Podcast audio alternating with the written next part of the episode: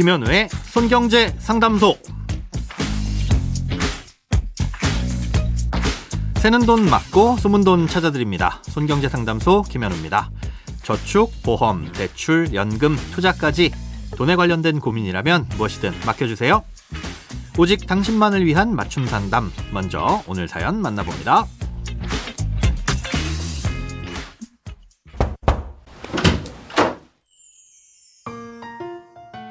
저는 오피스텔을 분양받아서 세를 주고 있는 직장인입니다.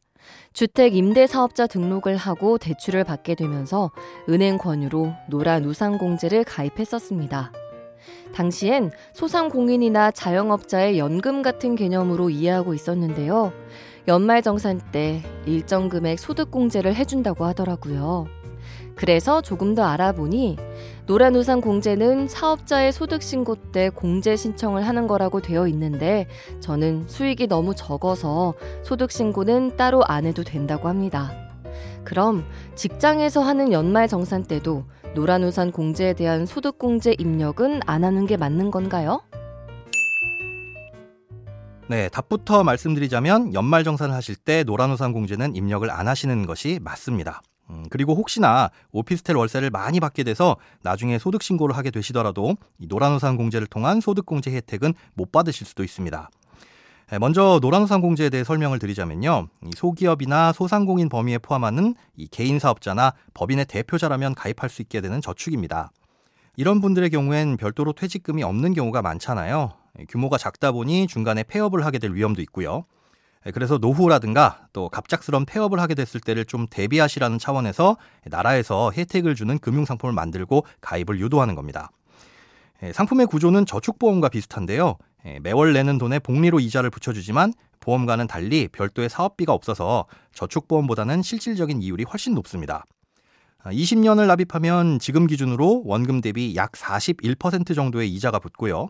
30년을 납입하면 거의 70% 가까운 이자가 붙습니다. 예, 그런데 아무리 좋다고 하더라도 보통 이런 장기 저축은 중간에 사정이 안 좋아서 못 내게 되는 일이 발생할까봐 가입이 좀 부담스러운데요. 예, 최소 5만 원에서 최대 100만 원까지 만 원 단위로 중간에 얼마든지 납입 금액을 변경할 수 있어서 그런 부담이 적습니다. 또 중간에 돈이 필요한 경우엔 해약 환급금의 90% 이내에서 아, 현재 기준 연 3.8%의 금리로 대출을 받을 수도 있어서 어느 정도 유동성도 확보됩니다. 노란우산공제의 가장 큰 혜택이라고 할 수 있는 게 바로 소득공제인데요. 가입자의 소득에 따라 소득공제 한도가 달라집니다. 소득이 높을수록 덜 해주는데요. 한도는 최소 200만 원에서 최대 500만 원까지 정해져 있습니다. 중요한 건 어떤 소득에 대해 공제를 해주냐는 건데요. 총 급여가 7천만 원 이하인 법인 대표자의 경우엔 근로소득 금액에 대해서 공제를 해주고 개인 사업자인 경우엔 사업소득 금액에 대해서 공제를 해줍니다. 그런데 사연자님처럼 사업소득의 종류가 부동산 임대소득의 경우엔 2019년 1월 1일 이후 가입자에 대해선 사업자 등록을 했더라도 소득공제를 해주지 않습니다. 예, 그래서 여기에 해당하실 경우 나중에 월세를 많이 받게 되더라도 예, 소득공제를 못 받으실 수도 있다고 말씀을 드린 거고요. 만약 소득공제를 못 받는 경우라면 해약을 하는 게 나을까 고민도 되실 텐데요. 장기 저축을 하실 생각이라면 그대로 유지하는 것도 나쁘지 않습니다. 이유는 세금 때문인데요. 나중에 폐업을 하게 됐을 때나 60세가 됐을 때 이 돈을 찾아서 쓰시게 되면 이때도 세금이 붙습니다. 그런데 여기에 매기는 세금은 2016년 1월 1일 이후에 가입한 경우엔 일반 이자소득세가 아니라 퇴직소득세를 적용합니다. 그리고 금융소득 종합과세 대상도 아니고요. 그래서 일반 저축상품보다는 대부분 적은 세금을 내게 되는데요.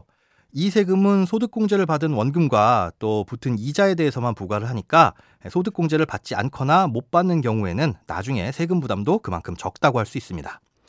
그러니 노란우산 공제는 세금 부담이 적은 장기 저축 용도라고 생각하시고 계속 유지하실지 여부를 결정하시면 되겠습니다. 크고 작은 돈 걱정 혼자 끙끙 앓지 마시고 imbc.com 손경제상담소 홈페이지에 사연 남겨주세요.